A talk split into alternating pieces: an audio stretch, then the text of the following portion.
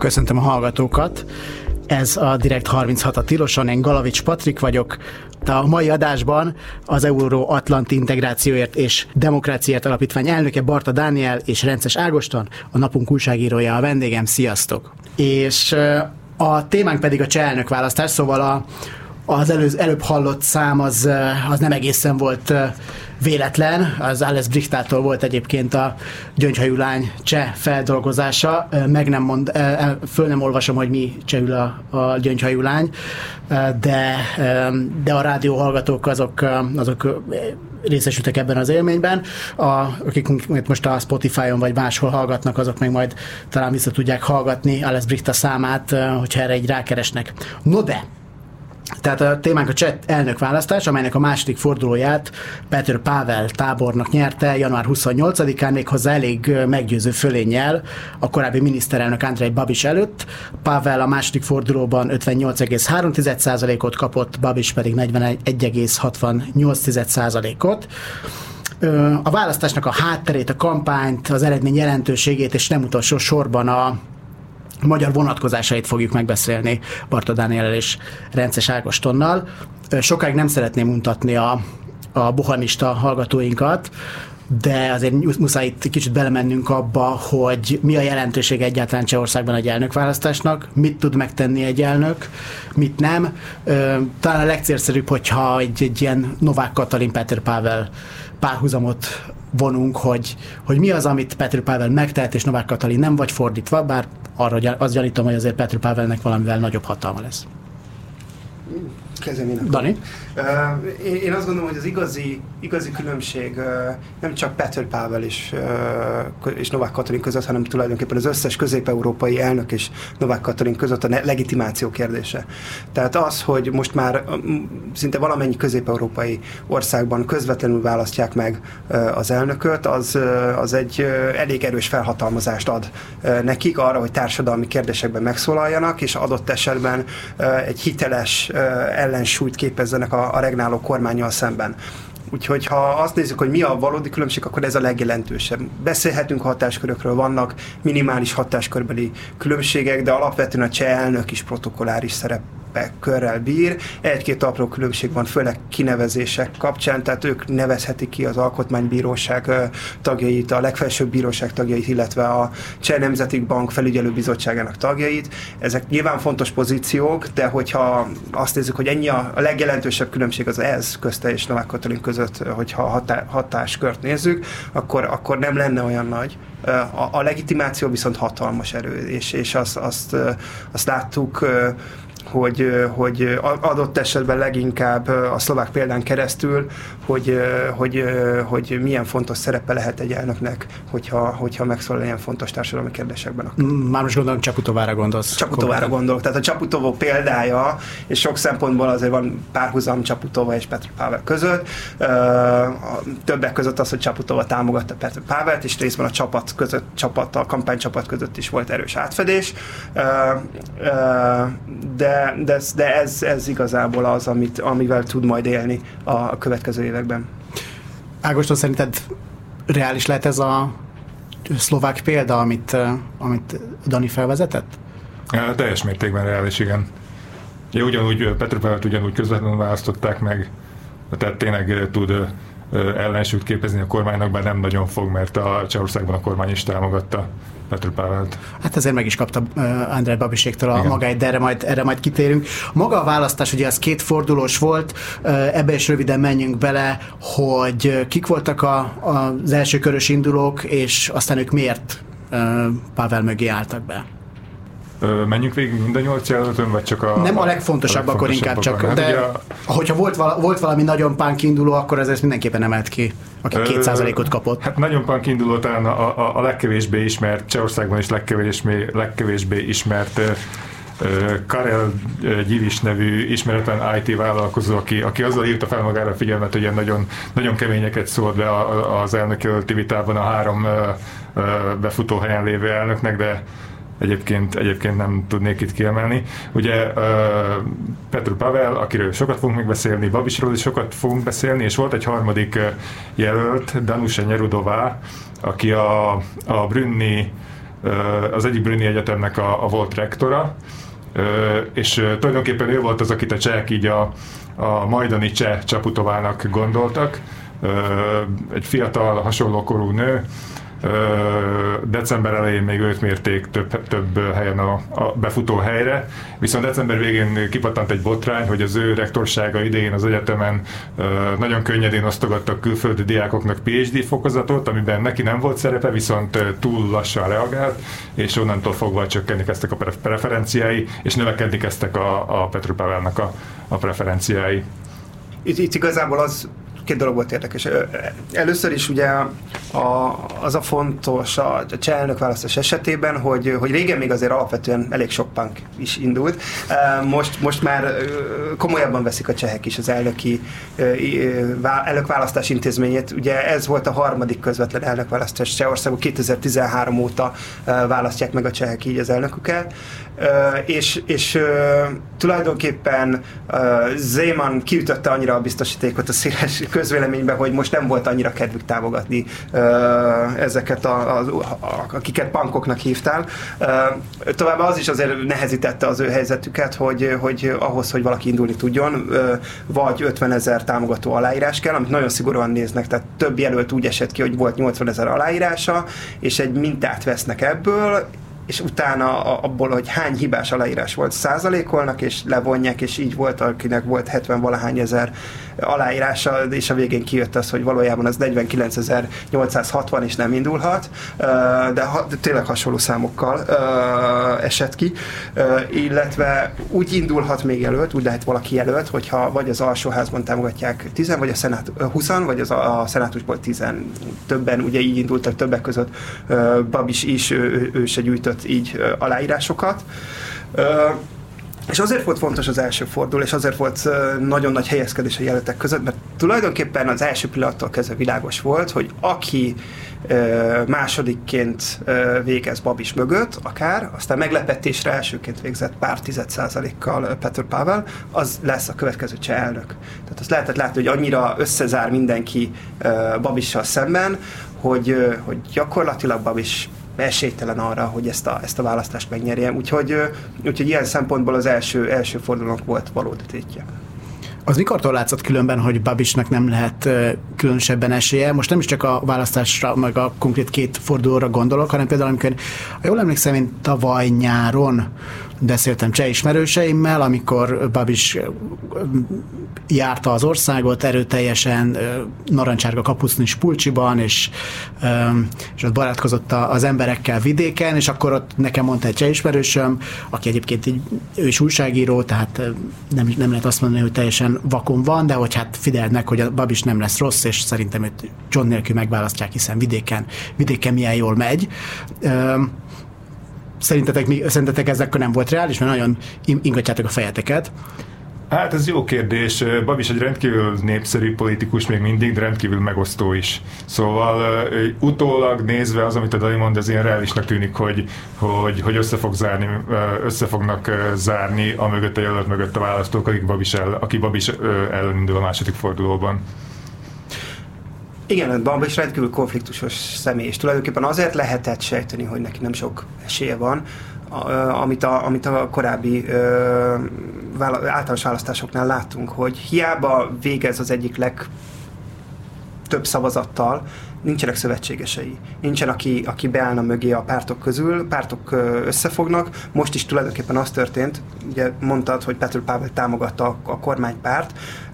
Itt egy három pártból álló szövetség támogatta őt, de nem csak őt, hanem három jelöltet támogattak ők összesen. A, tulajdonképpen a, ha úgy nézzük, a három legesélyesebb jelöltet támogatták ők, és, és, és egyik sem az ő nevükben indult.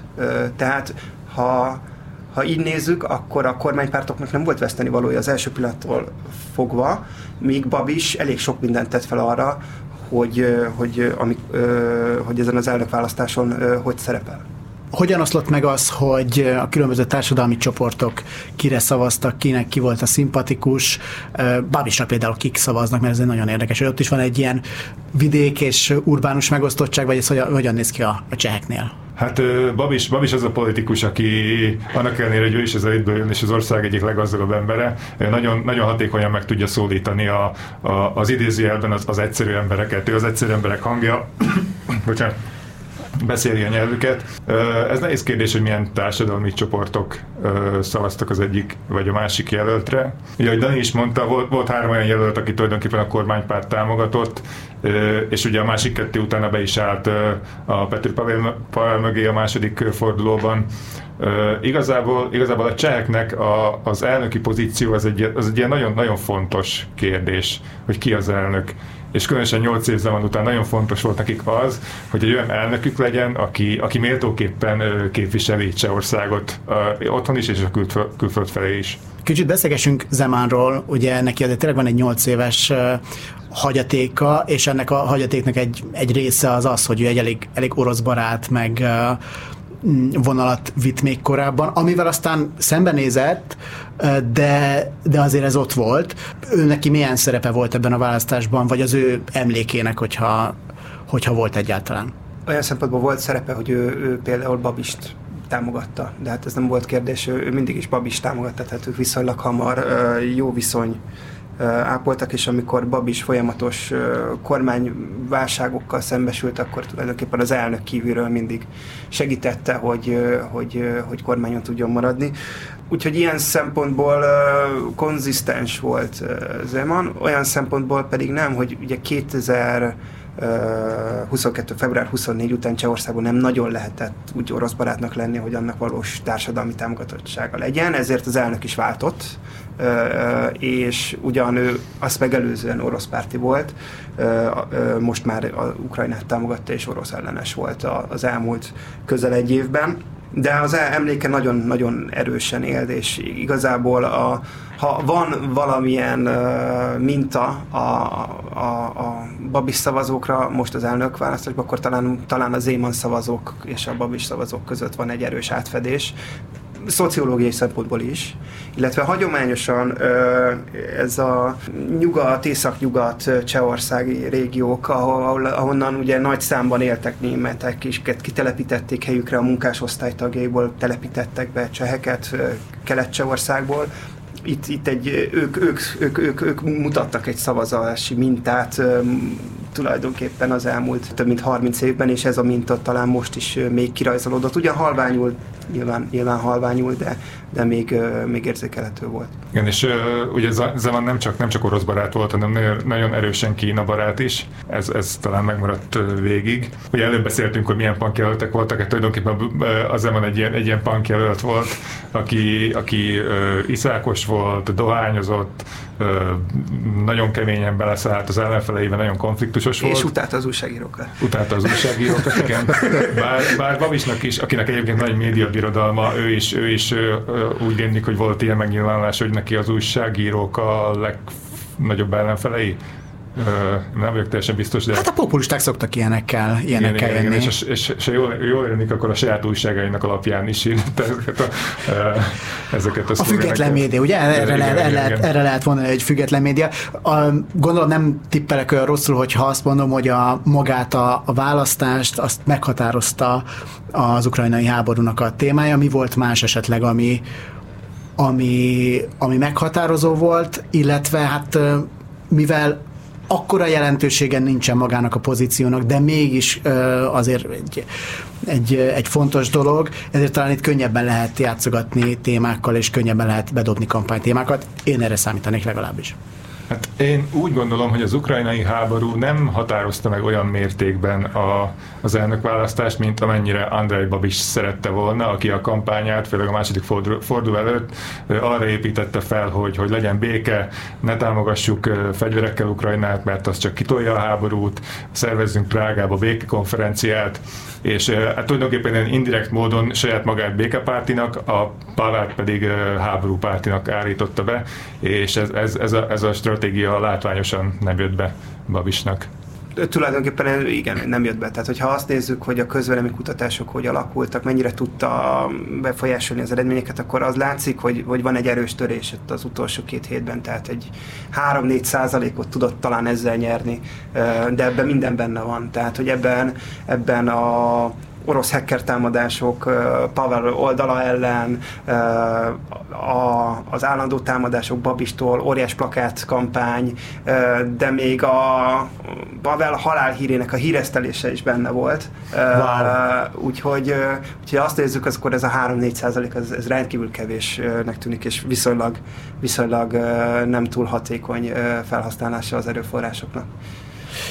Ágoston, nálatok volt egy interjú, vagy hát lefordítva volt a napunkon egy eredetileg csehül készült interjú Barta Tündével, aki Andrei Babisnak a kampányfőnöke volt, és egy, egy elég régi szövetségese Andrei Babisnak, és magyar szemmel olvasva ez azért volt különösen érdekes nekem, mert én nem emlékszek olyanra, hogy itt Magyarországon mondjuk kampánystratégiáról ilyen keményen kikérdeztek volna valakit, mint, mint Barta Tündét, és ugye őt azzal szembesítette a Dennyiknek az újságírója, hogy hát elővették ezt a háborús témát, és ez azt jelent, és ugye Barta Tündé azt hogy azért vettük elő a háborús témát, mert a felméréseink azt mutatták, hogy ez érdekli az embereket. És az újságírótok pedig, a kollégát pedig azzal az arra tért vissza rendszeresen, hogy elővettétek, de közben rájátszottatok a félelemre, és ezt egyre jobban felkorbácsoltátok, és, és ebből ment egy, ment egy ilyen uh, oda-visszakapok, hogy uh, tényleg hogyan működött ez, és nem, nem tudom, hogy, ezzel, hogy mik, mik voltak a, a, az ilyen konkrét húzások a, az ilyen háború ellenességről, meg a, meg a békegalamkodásról, hogy erről tudsz egy kicsit beszélni. Hát igen, a, a, Barta Tünde azt mondta, hogy, hogy, ők, hogy ők végeztek közvéleménykutatást, és tulajdonképpen az óriás plakátokon azok tükrözöttek, amik, amik, amik az emberek valós félelmei, amiket, amiket ők tapasztaltak. És ugye adódik a kérdés, hogy, hogy ez nagyon hasonlított ez a retorika arra, amit, amit itthon is hallunk a kormány részéről, és hogy vajon ö, ö, ezt innen, innen vették-e át, ez szerintem egy ilyen feltárásra váró ügy, hogy nem tudom, hogy, hogy megtetszett, megtetszhetette Barta Tündének és vagy Babisnak a, a, ez, a, ez a Magyarországon rendkívül sikeres retorika, és akkor megnézték, hogy működhetett Csehországban, vagy látták, hogy Csehországban ez érdekli az embereket, és aztán ráillesztették ezt a modellt, ezt, ezt nem tudom, hogy melyik volt korábban, de, de valóban ezzel próbálkoztak. Különben rögtön az első forduló után uh, kikerült egy olyan plakát, Babis, Babis plakát, amire az volt írva, hogy nem vonom be Csehországot a háborúba, diplomata vagyok, nem katona, és akkor ezt később azt hiszem javították is, hogy, hogy én diplomata vagyok, és nem, nem tábornok, mert hogy a katona, katonának annak volt egy ilyen rossz felhangja, mert a csehek egyébként meg szeretik, vagy népszerű a, a katonasága a csehek között, amennyire én tudom. Így van, így van.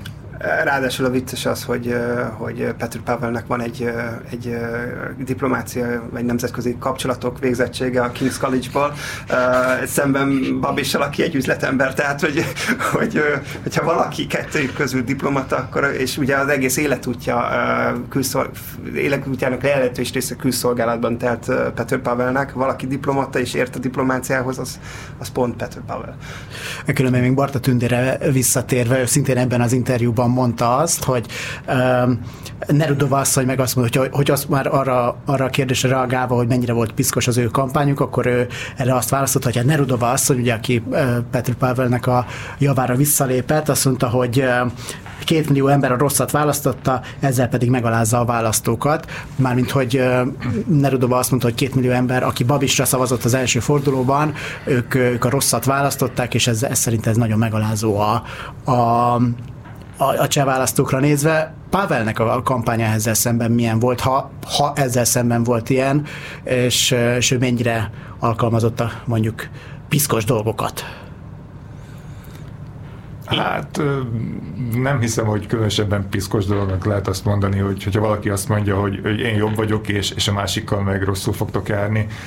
Ugye Babis, Babisnak eleve van egy ilyen, ilyen megítélése, hogy ő egy ilyen, ilyen gátlástalan populista és tulajdonképpen ugye 2021-ben a parlamenti választásokon is, bár tulajdonképpen az ANO, a Babis pártja, mint párt megnyerte a választásokat, mert a, akivel fejfej fej, fej, fej, fej, fej mellett végzett pártszövetség, az három másik pártból állt, de, de nem tudott, nem tudott kivel összeállni.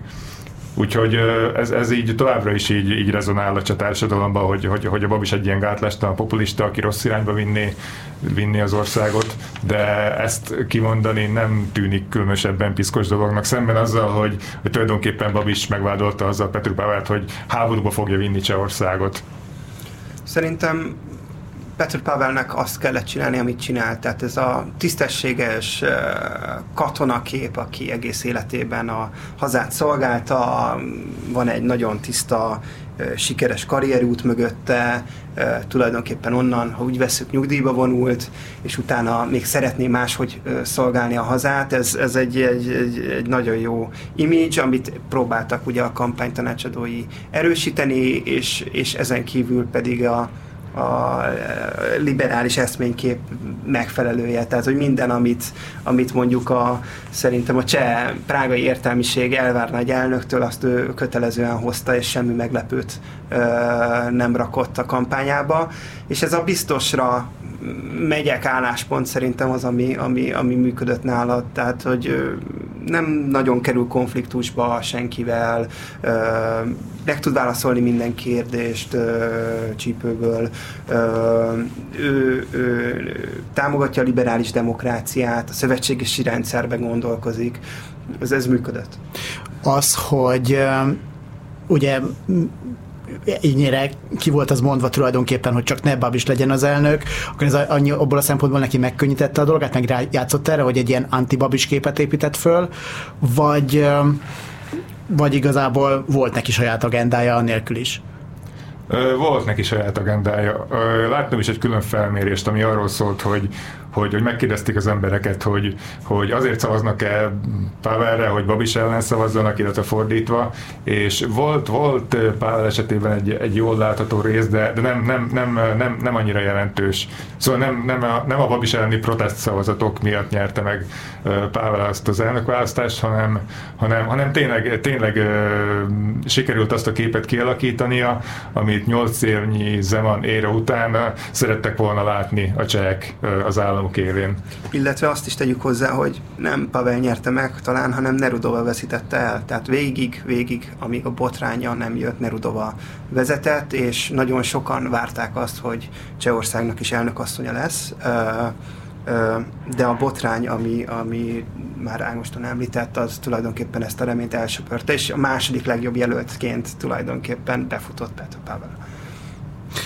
Um van még itt egy, egy téma, amit felírtam itt Babis kampányával kapcsolatban, és ami, ami abszolút, a, abszolút Pavel ellen irányult, ez a kommunistázás, egymás kommunistázása, vagy legalábbis uh, Babis kommunistázta a, a Pavelt. Erről mi volt itt ez a sztori, és, és ki lehet bontani ezt teljesen, meg vagy mennyire magyar sztori olyan szempontból, hogy itt Magyarországon is előszeretettel uh, rángatják elő néha az ügynökkártyát.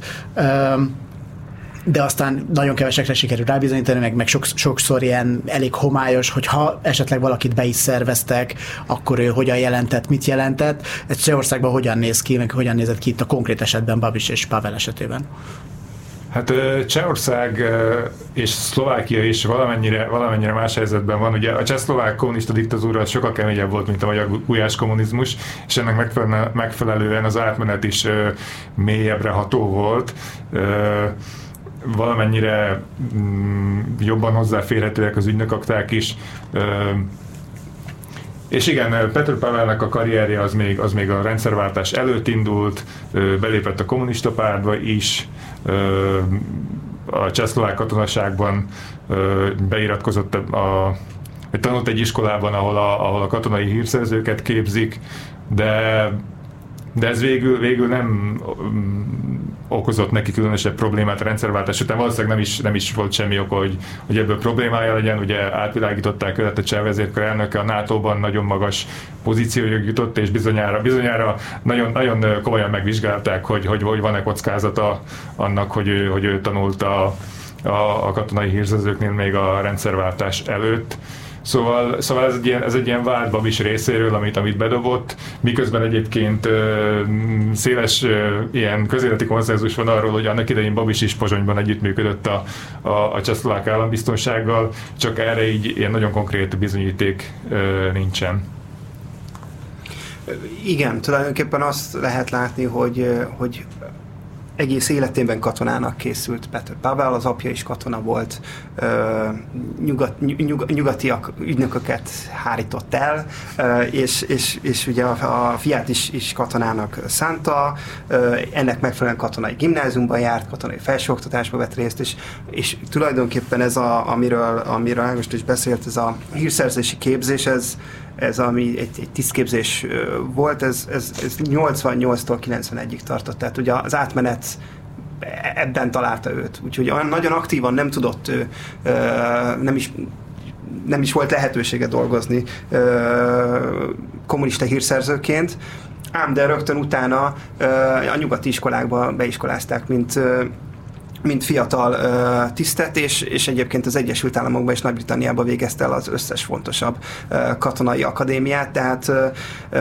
tulajdonképpen ilyen szempontból uh, olyan nyelvtudással, képzettséggel rendelkezett, amivel nagyon kevés cseh tiszt, és ez nagyon jól megalapozta a későbbi karrierjét. Beszéljünk még egy kicsit a kampányról, hogy arról már beszélgettünk, hogy mi mozgatta a, a jelölteket, de hogy mi mozgatta a, a szavazásban a, a cseheket mi alapján x és kire. Ágoston, hogyha jól tudom, erről neked van egy jó kis statisztikád, vagy felmérésed. Igen, ugye Ugye Andrei, említettük, hogy Andrei Babis kampánytémával tette meg azt a, a, a háború és a béke kérdését, és a második fordulat alatt az Ipsos csinált, amikor csinálta az exit pollokat, akkor arra is rákérdezett, hogy ki miért szavazott az egyik, illetve a másik jelöltre, és ilyenek jöttek ki, hogy Petr Pavel esetében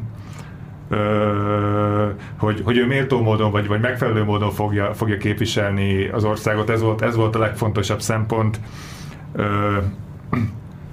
Még Bavis esetében az volt, hogy, hogy politikusi tapasztalata van, ugye volt miniszterelnök, korábban volt pénzügyminiszter, szóval, szóval azok, akik Bavisra szavaztak, ők is úgy gondolták, hogy Bavisnak ez, ez a legfőbb erőssége, és mindezzel párhuzamosan a, a béke vagy a háború kérdése, ez, ez, ez nagyon minimálisan jelent meg a válaszok között.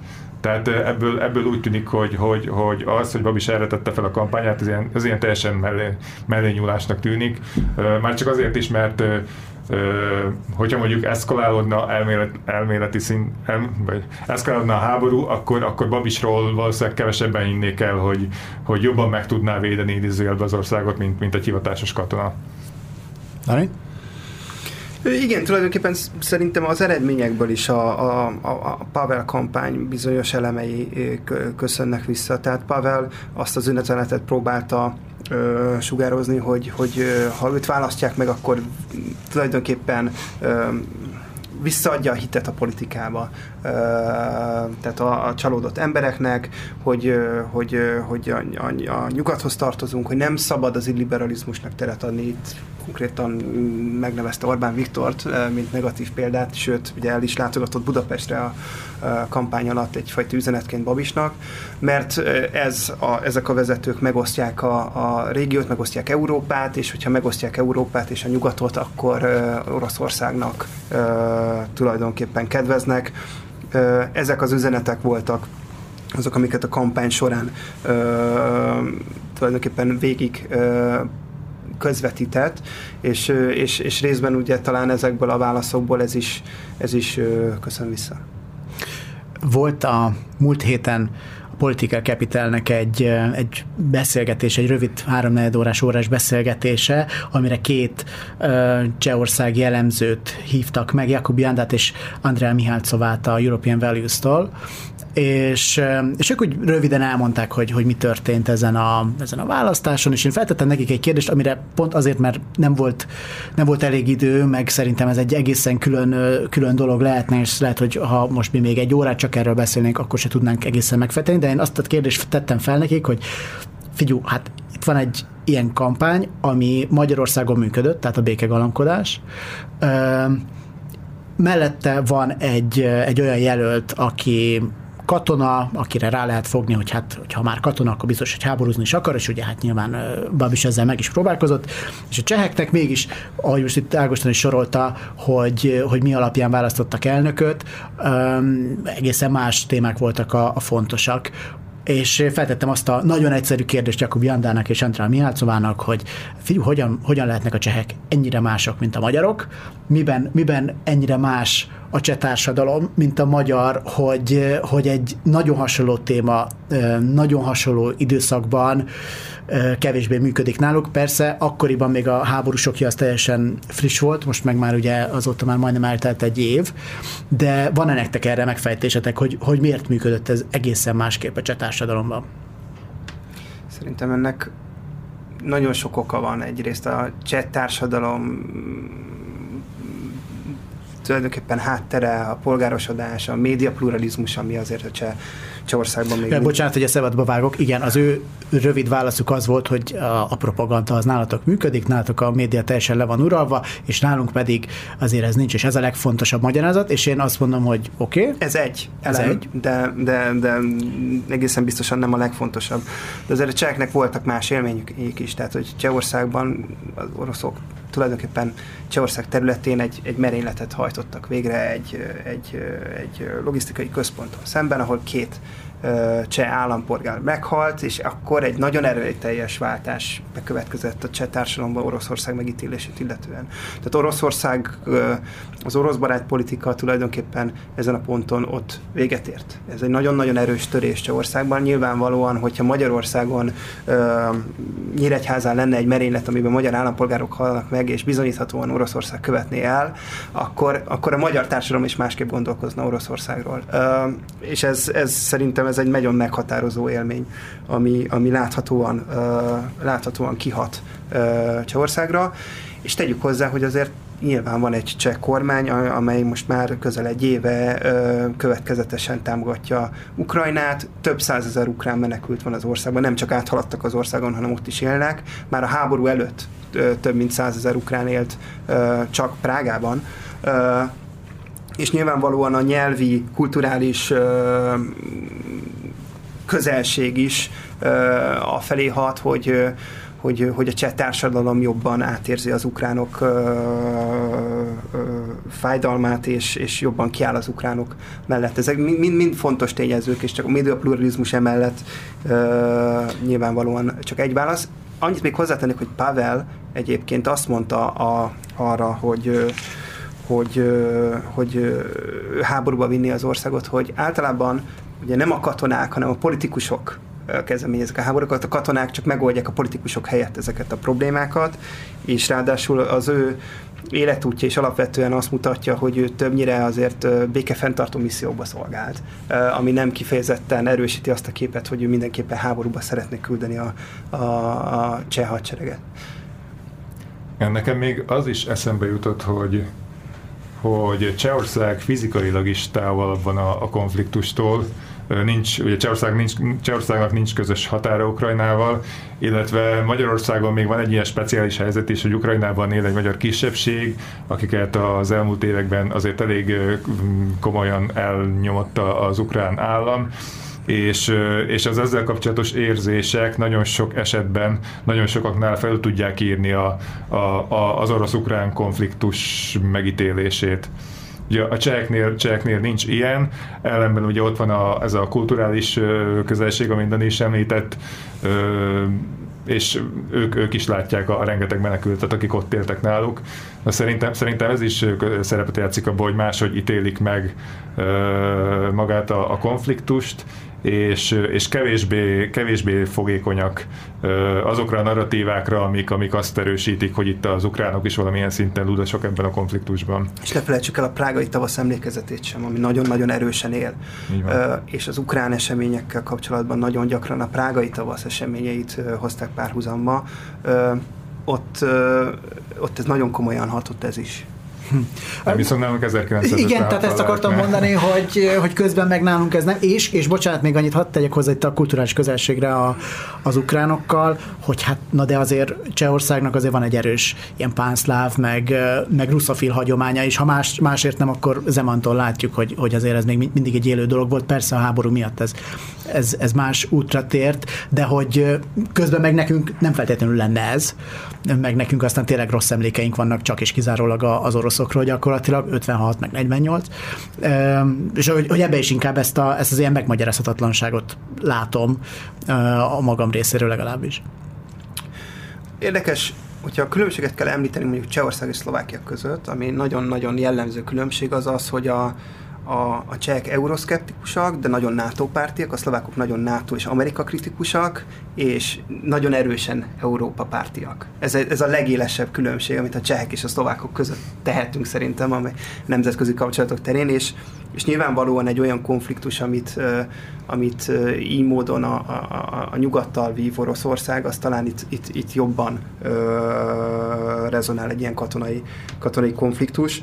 Ö, nyilván ebből adódik, hogy, hogy míg mondjuk a szlovákok azok kifejezetten negatívan gondolkoznak az amerikaiakról, addig a csehek meg kifejezetten pozitívan gondolkoznak az amerikaiakról.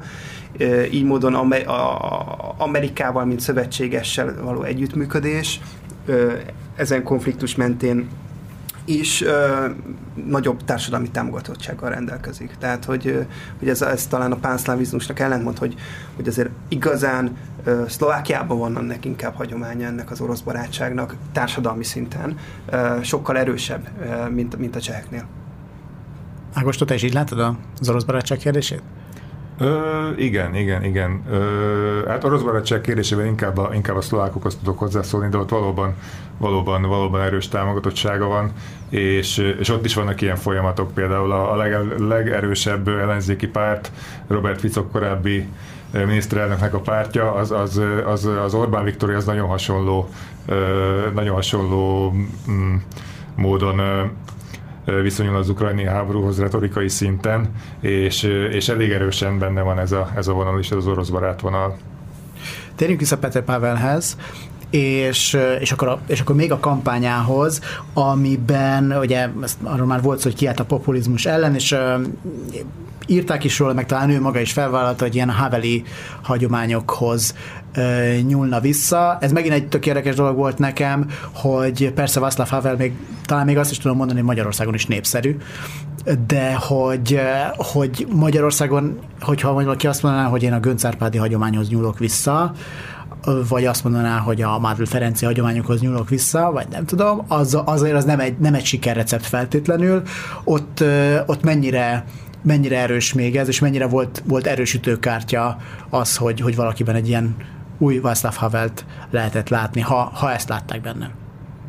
Szerintem egész más uh, Václav Havel megítélése Csehországban, mint Göncárpádi Magyarországon. Tehát, hogy Havel szemével kapcsolatban van egy, egy társadalmi konszenzus, és, és, és ugye minden, az emlékezet politikája is nagyon erős, a Havel könyvtár, a mindenféle Havel emlékmű, a Havel repülőtér Prágában, tehát...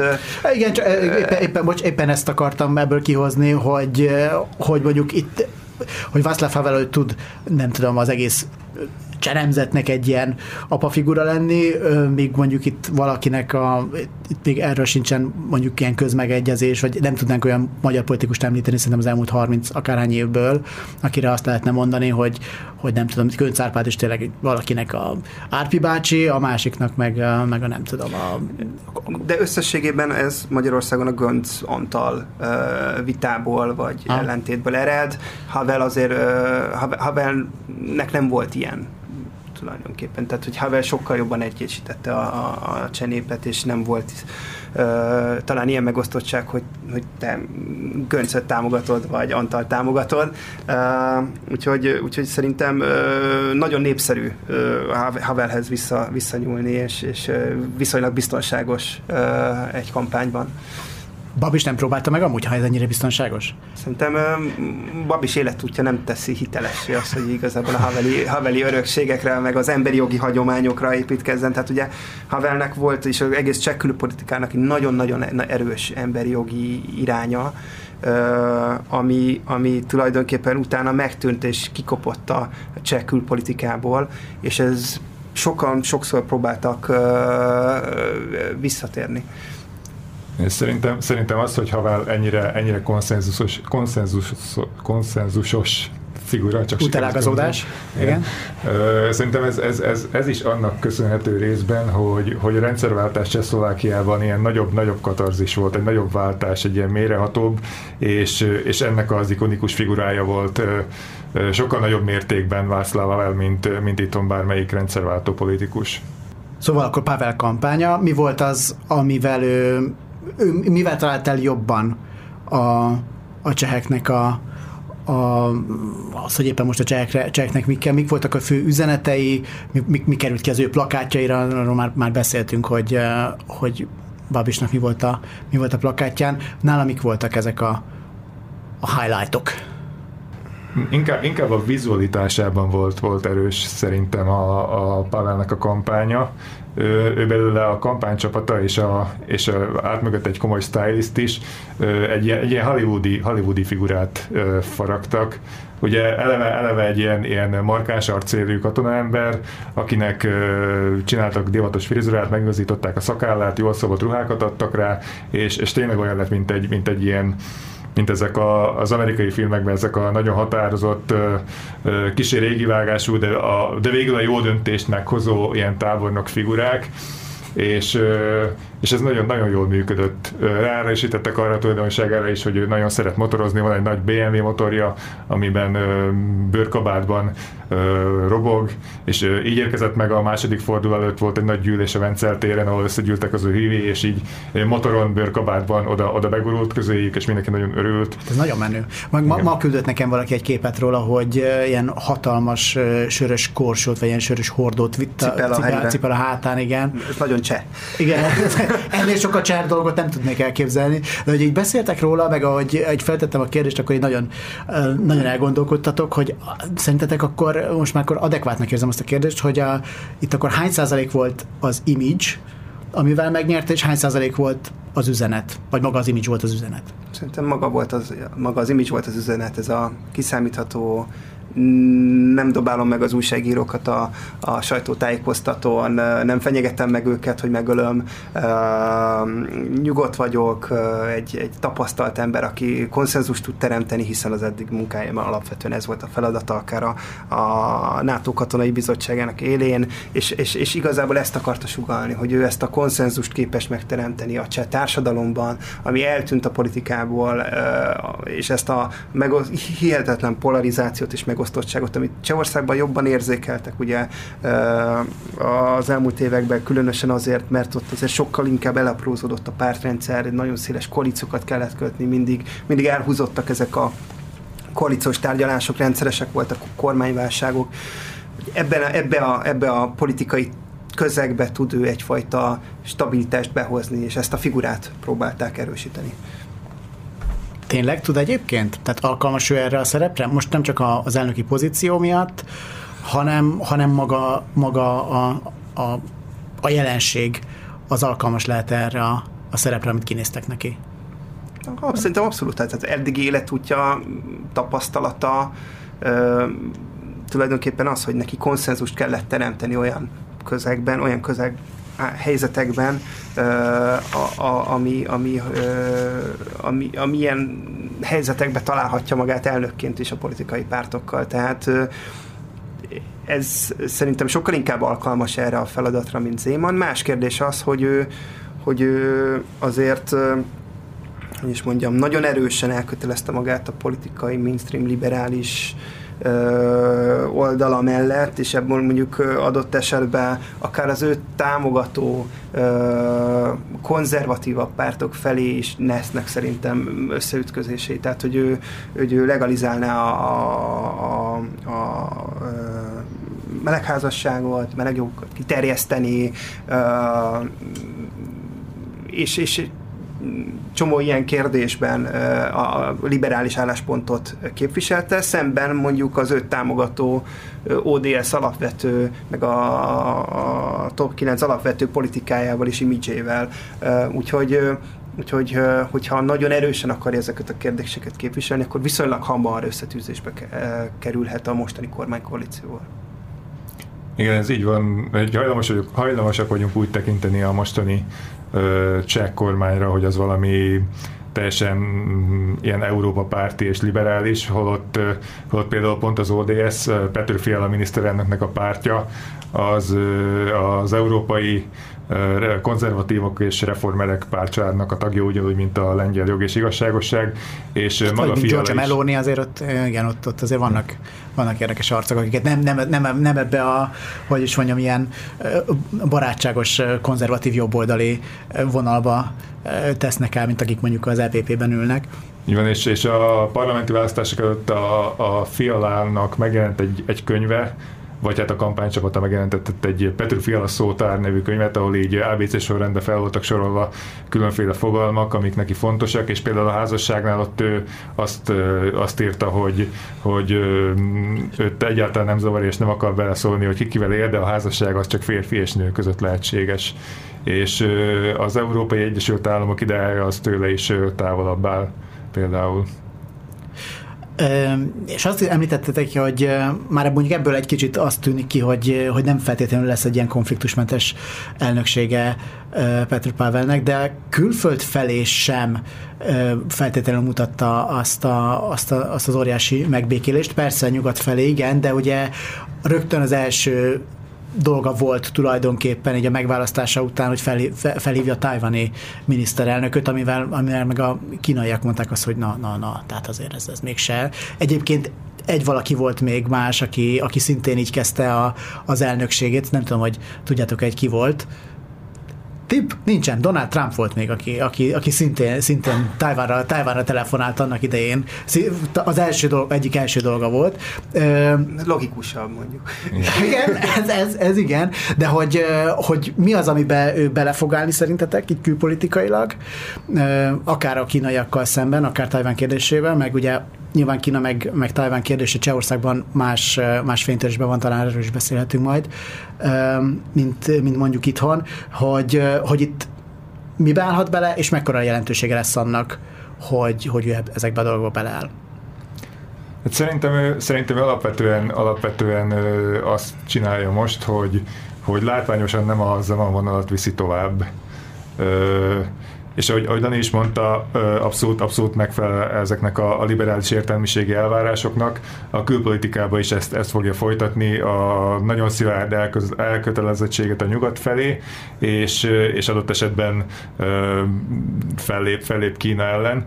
És erről a tajvani telefonhívásról az jutott eszembe, hogy pár éve volt már egy feszültség Kína és Csehország között, amiatt, hogy a, a cseh felsőház elnöke, talán, aki egyébként akkor épp ellenzéki figura volt, ellátogatott Tajvanba, és akkor Kína felháborodott és megfenyegette Csehországot, és egyébként akkor pont Zuzana Csaputová volt az, aki nyilvánosan kiállt Csehország mellett, és, és, és elítélte Kínát, szóval ez lehet, hogy csak ilyen véletlen egy, egybeesés, de, de, de így felmerült bennem, hogy ugye mm, Pavel és a Csaputtová stáb támogatta, vagy hát ő dolgozott mögötte. Tehát a győzelmi le... pódiumon Csaputova ott állt mellette. Igen, aztán... ott állt mellette váratlanul, hogy nem valószínű, de, de, így, de így felmerül benne, vagy lehet, hogy, lehet, hogy így javasolták neki, hogy, hogy ez annak idején Csaputovának is milyen jól jött, akkor a, a csehek akkor még inkább belé szerettek, amikor, amikor Csaputová így kiállt ország mellett, hogy akkor lehet, hogy érdemes lenne kicsit ö, borsot Kína arra alapba. Lehet, hogy lehet, hogy külpolitikai szempontból ez így ö, ilyen a részemről ez egy ilyen ö, nem annyira reális gondolat folyamatos a távolodás a kínai politika, és Kína és, és Kína és ország között. Tehát, hogy ez, ez nem, most nem egy új dolog, és alapvetően a, a nagyon erősen gondolkozik ebben a kérdésben a koalíción belül a kalózpárt, azon belül is Jan Lipavsky külügyminiszter. Emlékszem, hogy, a választások előtt hívtam meg egy rendezvényünkre őt, és, és ami pont Kínáról szólt, akkor is nagyon-nagyon erős vélemény fogalmazott meg Kínával szemben, és tulajdonképpen ezt a kínai valószínűleg külpolitikát következetesen képviseli most már Csehország, hiszen pont ők azok, akik elsők között tiltották ki a Huawei-t Csehország területéről, neveztek át utcákat, a hongkongiak melletti kiállásra több cseh képviselő volt, volt Tajvanon, ahogy említetted, nem csak a, a, a felső elnöke, tehát hogy, hogy itt már nagyon régóta, és pont Jakub Janda nyitotta meg Nyugat-Európa első külpolitikai jellemző központját Tájvanon, tehát hogy neki, a, a, a, a, őt említetted korábban, hogy ő, ő, ő, ő volt itt a politika kapitel beszélgetésen, neki van egy szervezete Tájvanon, két központtal működnek, Prága és, és egy tájvani központtal, úgyhogy van egy nagyon erős közeledés uh, Tájvan irányába, és egy távolodás Kínától, és tulajdonképpen ebbe beleillik ez a telefonhívás is. És mi a helyzet Ukrajnával? Hát Ukrajna esetében ez a nagyon határozott kiállás Ukrajna mellett és, és Oroszország elítélése, ami, amit a cseh kormány eddig is vitt, most, most már az államfő is ezt viszi. Szerintem ebben nincs, nincs semmi különösebben meglepő, abszolút igazodik a, a, a nyugat-európai irányvonalhoz ebben. Csak a... Ja, Petr Pável bejelentette, ugye, hogy az első három útja uh, Szlovákiába, Varsóba és Kiepe fog vezetni, úgyhogy ez szerintem eléggé beszédes. Csak arról, ahhoz hogy ahogy beszéltek róla, nekem az, meg magáról a pozícióról és a cselnöki pozícióról, nekem az jön le egy kicsit, hogy ebben a cselnöki pozícióban lehet az ember idealista, mert mert talán annak is kell lennie, lehet itt atyáskodni, meg lehet így a, a, a nemzet összekötőjét e, így játszani, de közben meg, meg mondjuk a kormánynak adott esetben sok esetben sokkal pragmatikusabbnak kell lennie. Mennyire lehet ez konfliktusos, akár a jelenlegi kormányal, akár hogyha esetleg kormányváltás lenne, ha visszajönne például Babis, amit azért valószínű, hogy, hogy még terve van neki, majd erről úgyis beszélünk még. Tehát, hogy mennyire lehet ez problémás, ez, a, ez, a, ez az idealizmus, és mennyire lehet ez összeütközés? Elnöki pozícióban mindig lehet az ember idealista, tehát Novák Katalin is rögtön elítélhette Oroszországot viszonylag tét nélkül, sőt, ugye gyakran, gyakran erre rá is játszanak, hiszen hiszen tényleg nem szükséges az, hogy bármilyenféle kompromisszumot tegyenek az értékeket tekintve. Úgyhogy én úgy gondolom, hogy, hogy ez Pavelnél ki fog tartani, nincs oka arra, hogy, hogy bárkinek ilyen szempontból kedvezmények tartani, nincs oka arra, hogy, hogy bárkinek ilyen szempontból kedvezményeket tegyen, a nem pártjelölt volt a végén, az egy dolog, hogy támogatták pártok, de még másik két jelöltet is támogattak ugyanazok a pártok. Ugye a, kampánya mögött sem alapvetően a pártok álltak pénzügyileg sem. Tehát, hogy egy, egy ilyen szempontból független szereplő lesz, és, és, és, és én úgy gondolom, hogy ő arra törekszik, hogy, hogy fenntartsa ezt a népszerűségét, amit most megszerzett, hogy a második terminusát is megnyerje majd. Tehát, hogy ő alapvetően két terminusra tervez, és, és úgy, úgy érkezett ebbe a pozícióba, hogy a következő tíz évben ő itt marad. Az, hogy, az, hogy egyébként egy ilyen ceremoniális jellegű elnöki pozíció alkalmas-e arra, hogy hogy, hogy valamiféle ellensúlyát képezze a kormánynak. Azt egyébként pont Szlovákia példája mutatja meg a legjobban, ahol Zuzana Csaputová, aki, akinek nagyobb, nagyjából ugyanilyen jogkörei vannak, mint mint, mint a cseh elnöknek, vagy akár mint a magyar elnöknek, ő, ő tud ellensúlyt képezni a kormánynak, és nagyon-nagyon súlyos konfliktusokba is tud keveredni a, a, a kormányok tagjaival.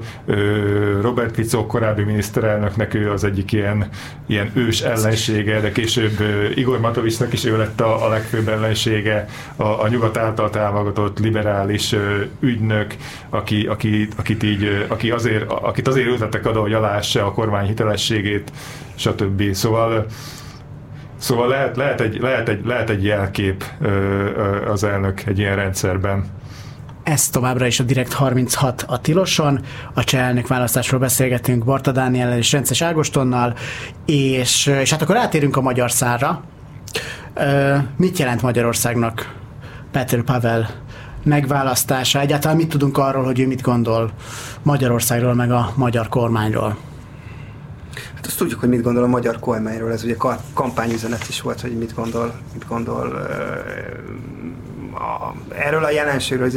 Ez nagyon nehéz kérdés, mert ugye nyilvánvalóan azt lehet tudni, hogy, hogy Babis és Orbán Viktor között jó volt a kapcsolat, ezért nyilván lehet erre a vonalra ráerősíteni, ráadásul ugye a magyar külpolitika is egy jó viszonyítási pont az orosz barátságával, vagy úgy, úgynevezett orosz barátságával és ugye Orbán Viktor azért most már nemzetközileg is egy olyan brand, amit, uh, amit lehet használni, tehát az, az a tény, hogy ő most már itt uh, tulajdonképpen Magyarországon a rendszerváltás volt, de ugye, ugye a, talán külföldön, amióta első miniszterelnöksége volt, jelen van a, a nemzetközi politikában valamilyen formában, és 2010 óta megszakítás nélkül ugye vezeti Magyarországot. A kijelentései ugye mindig fölkerülnek a, a liberális média címlapjaira, tehát hogy, hogy vele szemben megfogalmazni valamit azért viszonylag könnyű most, akkor is, hogyha nem feltétlenül kizárólag Magyarországnak vagy Orbán Viktornak szól az üzenet, magának a jelenségnek lehet utalni, és, és ebben egyértelműen ugye egy ellenpontot akart Babissal szemben, és ez, ez a kampánynak egy fontos része is volt, ellátogatott Budapestre, találkozott civil szervezetek vezetőivel, hogy így is bizonyítsa, hogy mennyire elkötelezett a liberális demokrácia mellett, és ezért ő nem Orbán Viktorral fog tárgyalni, hanem, hanem az ellenzékkel, illetve azokkal, akik kiállnak a liberális demokrácia mellett.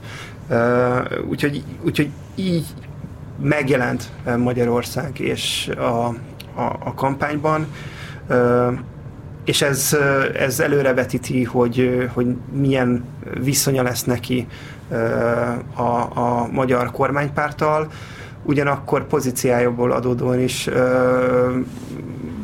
valószínűleg Novák Katalinnal együtt, együtt kell dolgoznia, működnie majd bizonyos formokon, de hát tegyük hozzá, továbbra sem olyan fontos a cseh elnök személye, hogy ez, ez a kétoldalú kapcsolatokat feltétlenül meghatározza majd. Én szerintem sem fog az különösebb problémát okozni neki, hogy Novák Katalinnal leüljön és, és egy jót beszélgessenek. Mint hogy Csaputovának se okozta Csaputova és Novák Katalin között. Azt mondják, hogy megvan a kémia. Nincs akadálya annak, hogy Peter Pavel és Novák Katalin között is meglegyen. Esetleg, esetleg annyi még, hogy, hogy az a tény, hogy nem Andrei Babis nyerte a választást, illetve hogyha Andrei Babis nyerte volna a választást, akkor, akkor azt itthon el lehetett volna adni oly módon, hogy, hogy Orbán Viktor egyik szövetségese megnyerte az elnökválasztást, de különösebb gyakorlati jelentősége annak sem lett volna. Hát igen, ugye Georgia Meloniról is el lehetett ezt adni, aztán azóta nem feltétlenül úgy alakulnak a, a dolgok, ahogy ezt a magyar kormány feltétlenül szeretné. Említetted az, Dani, hogy, hogy végül is Magyarország az ilyen szempontból egy kicsit kampánytéma volt. Milyen kép van most a, a csehekben a, a magyarokról? Egy jó kérdés. Ez, le, le, le, meg, hogy mit gondolnak egyáltalán, mi van itt, mert én például, amikor nem tudom, nyugat-európai ismerőseimmel találkozom, és akkor mondjuk valakivel, aki már régebb óta nem találkozom, és elmondom, hogy újságíró vagyok, nekem volt olyan, aki azt mondta, hogy hát aggódok, érted? Hát mi lesz itt vele? Egy, egy mindenképpen reálisabb képük van, mint a nyugat-európainak. Tehát, hogy azért itt a, a, a v miatt, Babis miatt, más formátumok miatt azért van egy aktívabb jelenlét. Nyilvánvalóan ez közel sem olyan erős, mint mondjuk a magyar-szlovák vagy a magyar-lengyel viszony, mindig is ugye a magyar szempontból a, a, a gyenge láncem a magyar-cseh együttműködés volt a, a v belül. De, de azért nyilvánvalóan abból adódóan, hogy, hogy hasonló utat jártunk be, integráció kapcsán volt együttműködés, együtt csatlakoztunk, egy időben csatlakoztunk a NATO-hoz, az EU-hoz, azért sokkal, sokkal reálisabb kép van a, a csehek fejében Magyarországról, és, és mivel a, a hazai média is sokat foglalkozik a Babis Orbán párhuzammal, talán a magyar helyzetről is a, a saját hétköznapaikon keresztül egy reálisabb kép van, de, de tény, hogy, hogy, és ezt szoktam mondani mindig, hogy egész másképp van a pozsonyi kávéházi elit fejében, egész másképp van a prágai kávéházi elit fejében, mint mondjuk egy egy, egy, egy kelet-csehországi kisvárosban élő ember fejében. Tehát, hogy, hogy nyilván, nyilván ez a, a, a, a liberalizmus, harca a liberalizmussal ez sokkal jobban megjelenik ezekben a nagyvárosokban és ezekben a körökben, mint, mint ugye a hétköznapi emberek szintjén. Mágosan? Én azt el tudom képzelni, hogy, hogy egyébként ilyen szűkebb körben Orbán Viktornak is lehet kultusza a Csehországban, viszont viszont pont, pont az ukrajnai háború miatt azért van egy ilyen élesebb ellentét, hogy így a anekdota szintjén hallottam ilyesmit, és nem tartom valószínűleg, hogy ez, hogy ez teljesen, teljesen általános, de, de egy ismerősöm mesélte, hogy így csúnyán néztek rá a kocsmában, amikor sört kért, és kiderült róla, hogy magyar. Ami, amit azért is tartanék meglepőnek, mert egyébként Prágában él egy, egy jellemzően szlovákiai magyar közösség, gyakorlatilag 1920 óta, amikor Prága lett a főváros, és oda kezdtek járni a, a Szlovákiából a magyarok, és nem, nem, nem hiszem, hogy, hogy, az, hogy az ilyesmi általános lenne, de ez talán, talán utalhat arra, hogy, hogy, hogy, hogy kialakult egy korábbinál ilyen erősebb ellenérzés. És ez a háború miatt? A háború miatt, igen, igen, igen. Amiatt, hogy hogy viszonyul Magyarország Ukrajnához, és ehhez képest, hogy viszonyul Ukrajnához Csehország. Azt látjuk, hogy az elmúlt egy évben, hogy a, a V4 együttműködésben hát azért vannak ilyen döccenők. Pavel megválasztása az, az mit jelent ilyen szempontból lehet-e bármilyen jelentősége, lesz-e több döccenő, lehet-e az, mert azt hiszem, hogy pont a, ezen a PC konferencián vagy videokollon elhangzott az is, hogy lehet, hogy ez a V3, V4 az, az egyre inkább ilyen V3 lesz inkább, a magyarokat leválasztva. Igen, de nem emiatt. Tehát tény az, hogy, hogy Zéman külön utassága az, az még, egy, még egy olyan plusz dolog volt, ami miatt ö, ö, ugyanannyira problémásnak tekintették Csehországot, mint mondjuk Magyarországot, de azért mindenkiben reális kép élt abból, hogy mennyire fontos a V4 elnöki együttműködés, semennyire. És és, és, és mennyire fontos, hogy ez a V4 elnökök találkoznak, vagy nem találkoznak. Tehát hogy én nem gondolom, hogy, hogy, hogy Pavel személye nagyon hatással lenne a V4 együttműködésre, hiszen a V4 együttműködés alapvetően szakpolitikák köré épül, közös érdekek alapján, sokkal inkább a kormányzati munka köré épül, mint, mint, mint az elnökök közé. Uh, ahol, ahol váltás lehet szerintem a cseh politikában, és azt érdemes lenne uh, követni, az a, az a három tenger kezdeményezés kérdése, ugye ez az egy alternatív regionális együttműködési forma, ami sokkal szélesebb, és amit tulajdonképpen a lengyelek kezdeményeztek. Ennek részese a balti országok, Románia, Bulgária, Horvátország, Szlovénia és Ausztria is. Nyilván a cseheknek egyrészt fontos az osztrák jelenlétük, nekik mindig is fontos volt, ugye a Slavkovi háromszög, az a szlovák, cseh, osztrák együttműködés is cseh kezdeményezésre alakult. Uh, uh, én azt gondolom, hogy, hogy ez a három tenger kezdeményezés, ahol eddig minimum uh, hezitált Csehország, hogy mennyire áll bele. Elsősorban azért, mert ez egy elnöki kezdeményezés, és elnökök vannak jelen.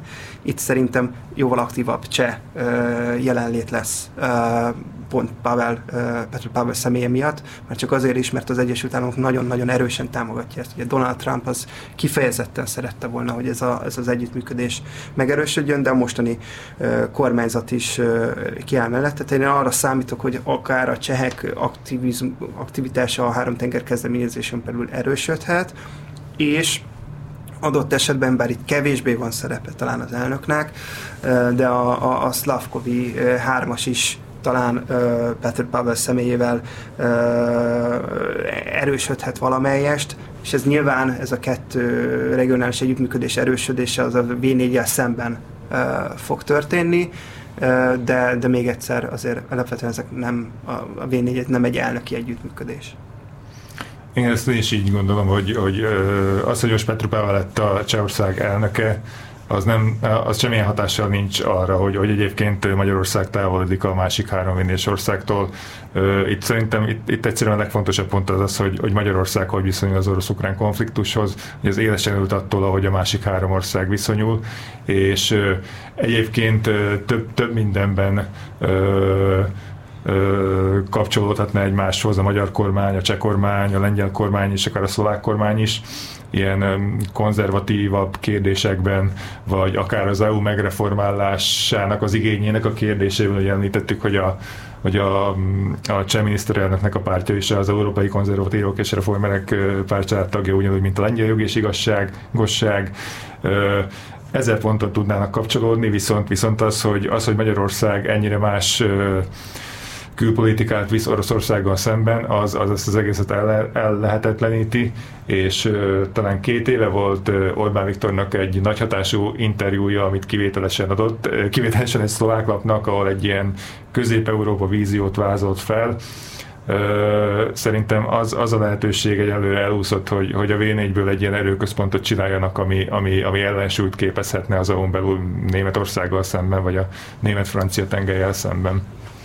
Hogy látják magukat egyébként a, a csehek így a, az EU-n belül? Tehát a, például a lengyeleken látjuk, hogy így a, a háborúban nagyon hangosak, megpróbálnak vezető szerepet vinni, talán sikerül is nekik, talán el is hiszik magukról, meg talán igaz is valamennyire, hogy nem tudom, a franciákat és a németeket ők, ők, ők győzik meg arról, hogy most akkor tankokat kell küldeni Ukrajnába. Nyilván Csehországnak nem lehet ekkora szerepe, már csak egy méretéből fakadóan sem, de ők hogy, hogy látják magukat? Ugye a EU belül Magyarország, Csehország és Lengyelország, tehát hogy említettétek, hogy a V4 mikor kezdett távolodni egymástól, ez ugye jóval korábban elindult, ugye csak nagyon sokáig 2 plusz 2 volt a, a formátum, és az első sorban a jogállamisági kérdésen ö, keresztül fogalmazódott meg, ami logikus volt, hiszen a, az új cseh kormányzat tulajdonképpen szembe akart helyezkedni Andrei Babisnak, akkor azt akarta üzenni, hogy ők ők ö, tulajdonképpen a jogállami, összes jogállamisági kérdést betartják, nem hisznek egy mélyebb integrációban, itt lehetne közös platform, ugye a Nemzetek Európája koncepció az nagyon szimpatikus lehet, bár az az igazság, hogy sokszor hivatkozunk arra, hogy a, hogy a cseh kormány mennyire lenne konzervatív, ebben, ebben igazad van, de, de tény, hogy ugye ők csak a kalózokkal együtt tudnának kormányozni, és kalózok két kulcspozíciót szereztek meg a kormányon belül, a védelmi miniszter és a külügyminiszter pozíciót, ami ilyen szempontból nagyon erősen hat az Európa, meg a kül, Európa politikára és a külpolitikára is, és ők azért egyértelműen ezt a ö, liberális Európai Unióhoz való tartozás, ennek erősítése, integráció mélyítése álláspontot ö, képviselik a, a cseh ö, politikán belül.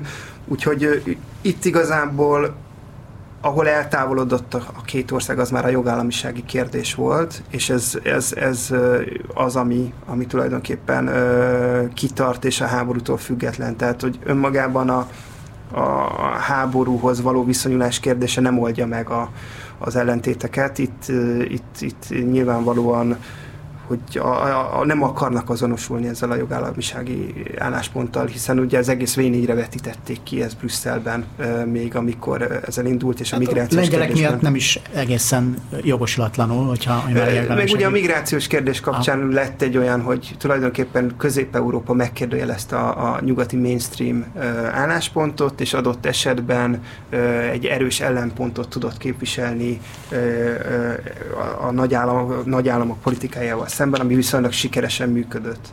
És nyilvánvalóan azért itt a nyugati tagállamok egy része is sik, ö, igyekezett ö, részben ugye a, a sajton keresztül, később aztán politikai ö, vonalon megtörni ezt a, ezt a blokkot, ami sok szempontból kényelmes volt a számukra, és, és, és ilyen szempontból ez, ez szerintem sikerült is. Megmostan? Mindennel tökéletesen egyetértesz? Igen, igen, igen, igen. igen.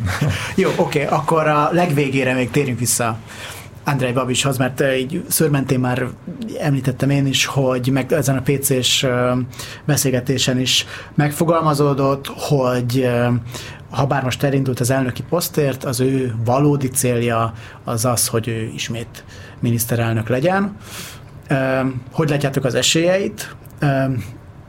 Igen, ez a, ez, a, ez, a, ez a röviden feltett kérdés, hogy hogy látjátok erre, a, erre az esélyeit, meg hogy, meg hogy mennyire jelenti az, hogy ő most ez, amúgy nagyot vesztett, vagy nagyon simán vesztett a, a, a második fordulóban, ez, ez mennyire e, lehet egy ilyen e, determináló dolog így a jövőre nézve.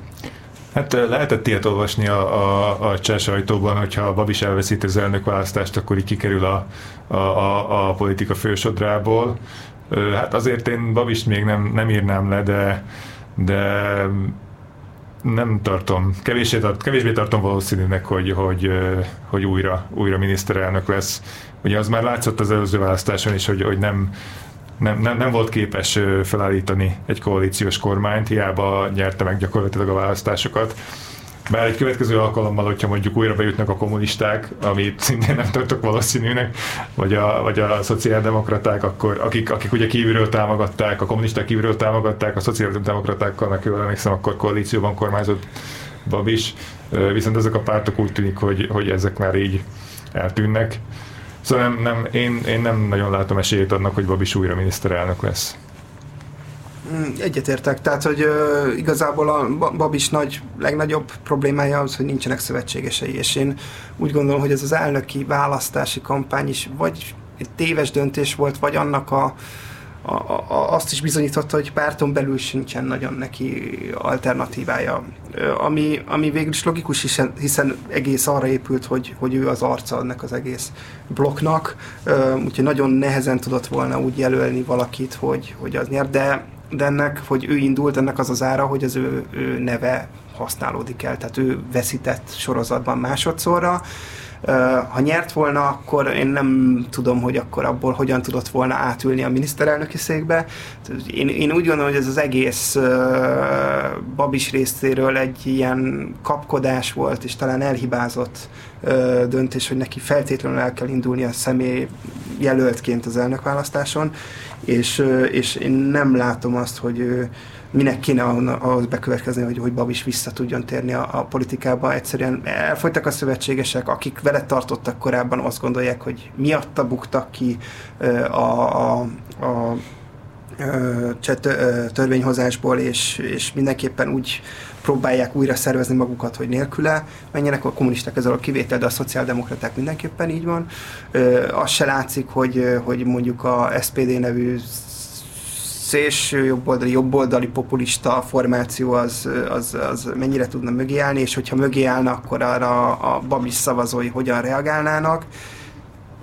Nem, nem látszik, hogy kivel tud együttműködni mögül fogytak el az emberek, meg a szövetségesek, vagy a mögül, amit ő képvisel? A szövetségesek fogytak el. És a szövetségesek hibás döntései miatt a szövetségesek pártjai fogytak el.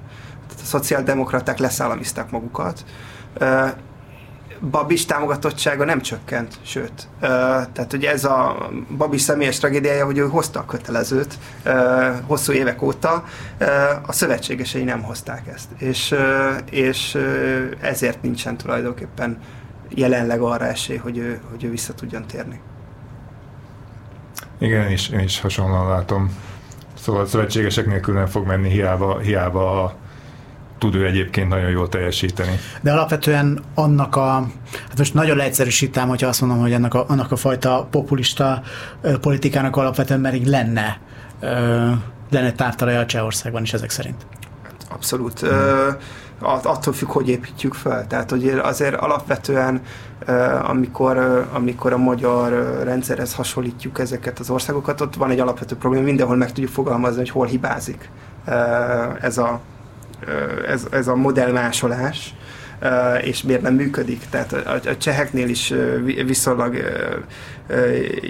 jól látható, hogy magu, vannak olyan témák, például ez a nagyon erős EU-szkeptikus vonal, a migráció teljes elutasítása, az iszlám ellenes hangulat, amely, amelyekhez hozzá lehet, hozzá, hozzá lehet nyúlni, bizonyos pártoknak ez, ez nagyon jól működik, vagy ez segítette őket a a törvényhozásba, de úgy, úgy, úgy, úgy összegyúrva az egészet még Babis se tudta kellően jól összerakni, és, és, és olyan, olyan hatékonysággal ö, működtetni, hogy, hogy, az, ö, hogy az valóban ö, átütő legyen.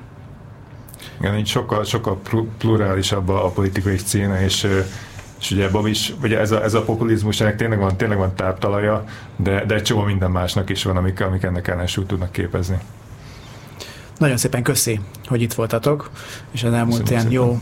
jó másfél órában beszélgetni tudtunk. Barta Dániel és Rences Ágostonnal beszélgettem itt a Direkt 36 műsorában a, a Tiloson. Én nagyon szépen köszönöm nektek a figyelmeteket, illetve még hát egy, egy olyan kötelességem van, hogy felhívom figyelmetek ar, figyelmeteket arra, hogy direkt 36 cikkek, és ez a rádió műsor sem készülhetne el a ti támogatásatok nélkül, úgyhogy a direkt36.hu-n minden a támogatásunkhoz szükséges infót megtaláltok, és nagyon szépen köszönjük, hogyha hogyha támogatjátok a, a mi munkánkat, enélkül tényleg nem tudunk dolgozni, úgyhogy tényleg köszönjük, és most a figyelmeteket köszönöm, Galavics Patrikot hallottátok, sziasztok!